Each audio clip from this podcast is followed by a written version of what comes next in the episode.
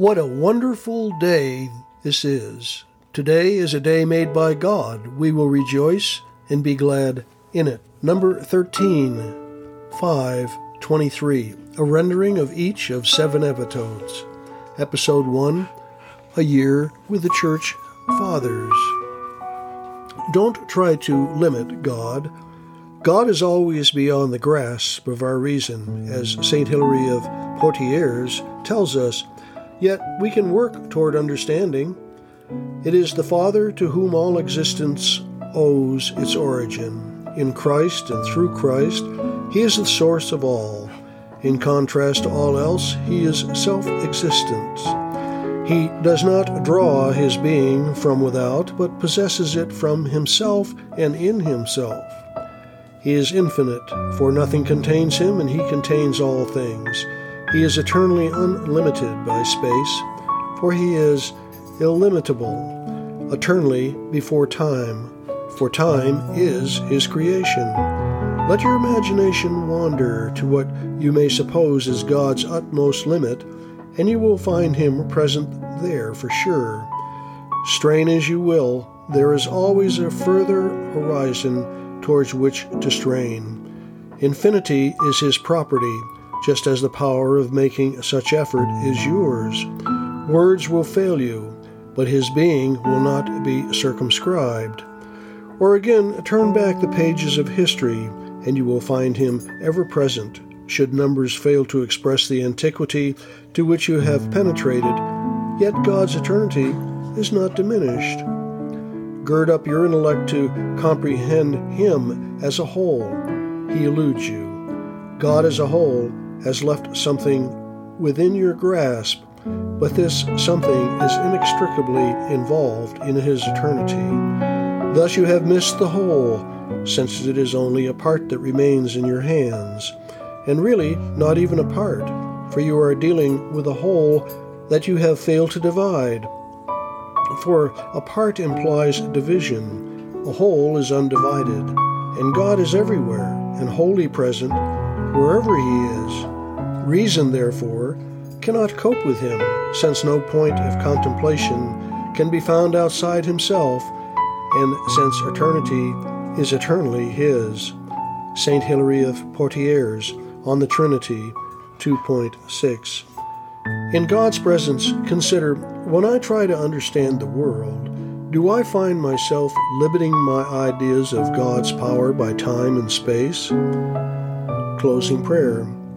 Father, you have existed since before the beginning, and by your word you created everything.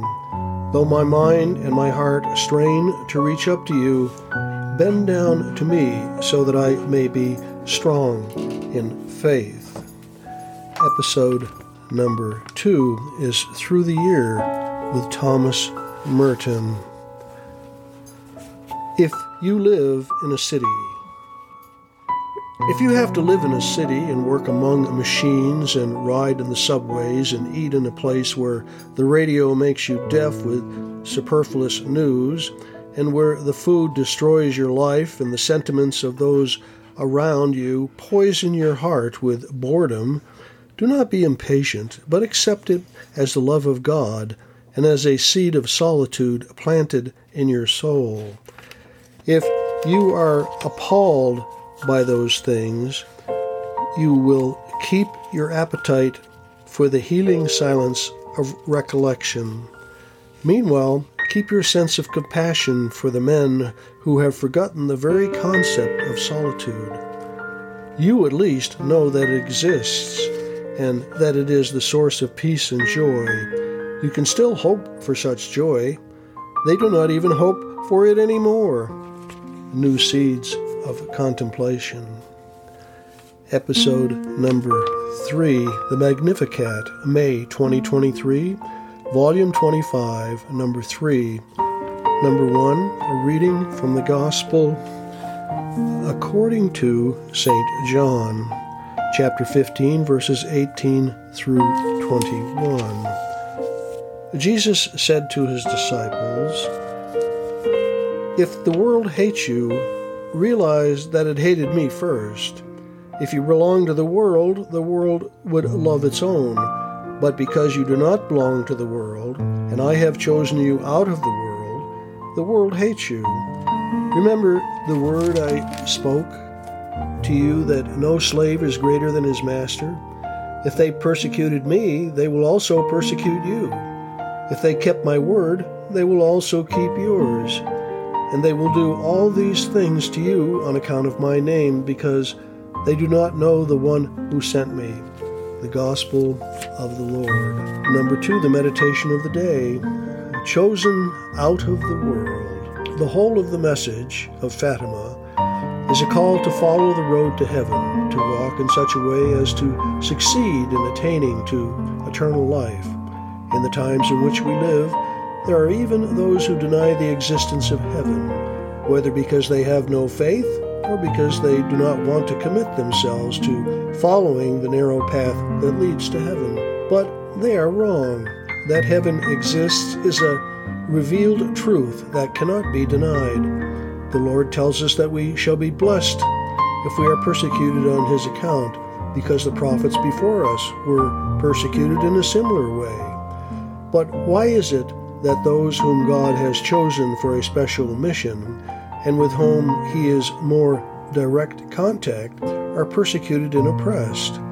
It is the continuation of the mystery of the cross which marks out for us the path to heaven. The great concern of God and of Our Lady is that people should be saved and go to heaven.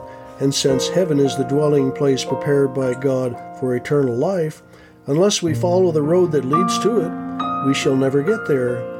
As far as we know, there are already two people there in soul and body Jesus Christ and Mary, most holy, his mother and ours. And there too go all the souls that have the good fortune to leave this world in the state of grace, that is, without mortal sin. If God had created us merely in order to live out on this earth, the few days that we spend here in the midst of toil, suffering, and affliction that all of us, one way or another, have to endure, then we could say that our life had no meaning, since it was destined to end in the dust of the earth from which we were made.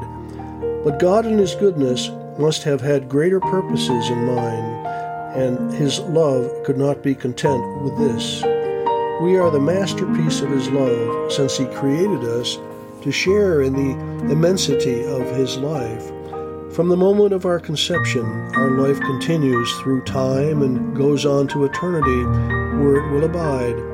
As long as we live on this earth, we are pilgrims on the way to heaven. If we keep to the way that God has marked out for us, anyway, this is the most important thing in our lives that we should behave in such a way as to ensure that when we depart from this world and at the end of time, we shall deserve to hear from the lips of Jesus Christ those consoling words Come, O blessed of my Father, inherit the kingdom prepared for you from the foundation of the world. Episode number four God's Little Instruction Book 1, 2, 3 by Honor Books.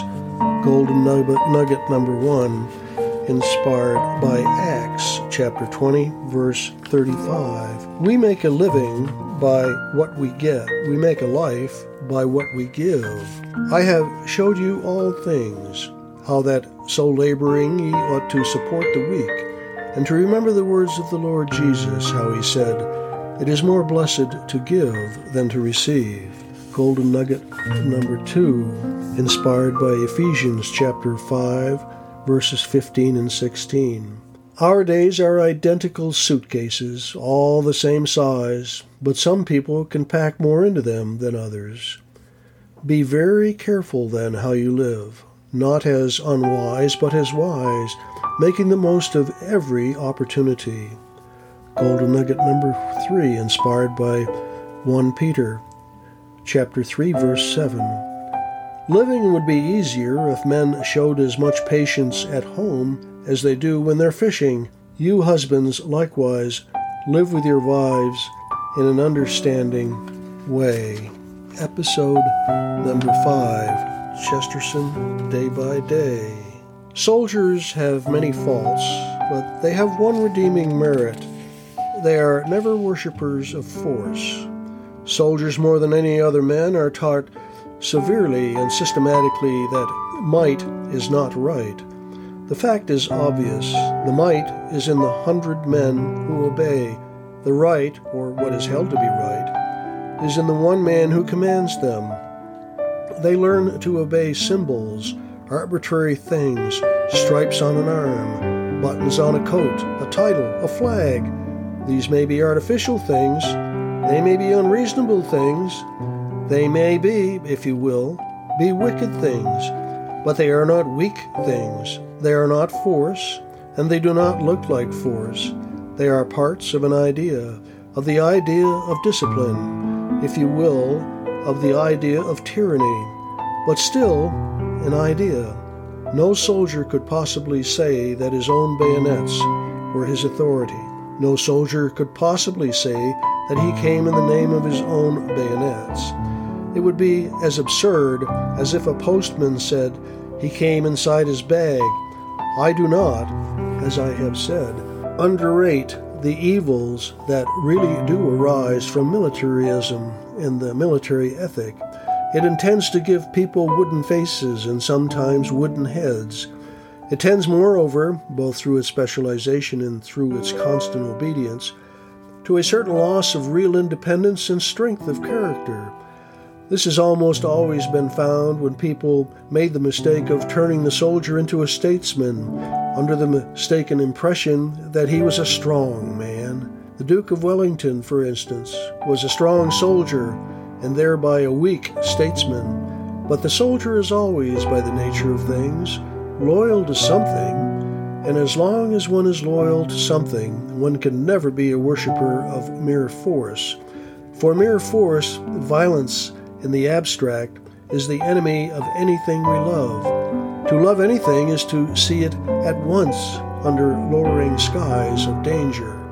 Loyalty implies loyalty is misfortune, and when a soldier has accepted any nation's uniform, he has already accepted defeat.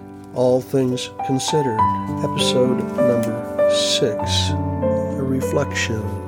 Concerning the power of death and the power of the cross of Christ, St. Athanasius writes, Whose death ever drove out demons, and whose death has caused more fear in the demons than the death of Christ? Where the name of Christ is invoked, every demon is driven out. Who has who has deemed spiritual passions in people to such a measure that prostitutes come to live chaste lives, murderers lay down the sword, and the fearful become courageous. Has not the faith of Christ? Has not the sign of the cross? And what else has so convinced men of immortality as the cross of Christ and the resurrection of the body of Christ? The death of the sinless one and the cross of the lover of men have brought a greater and more lasting victory than have all the earthly kings with their many millions of soldiers. Which army was able to defeat a single demon? Only the mention of the name of the crucified one puts to flight the army of demons. Oh, if all Christians would know what a treasure they have in the name of Christ, and what a weapon they have in the cross of Christ. Episode number seven quotes from St. Francis of Assisi. Demons didn't crucify him. It is you who have crucified him and crucify him still when you delight in your vices and sins.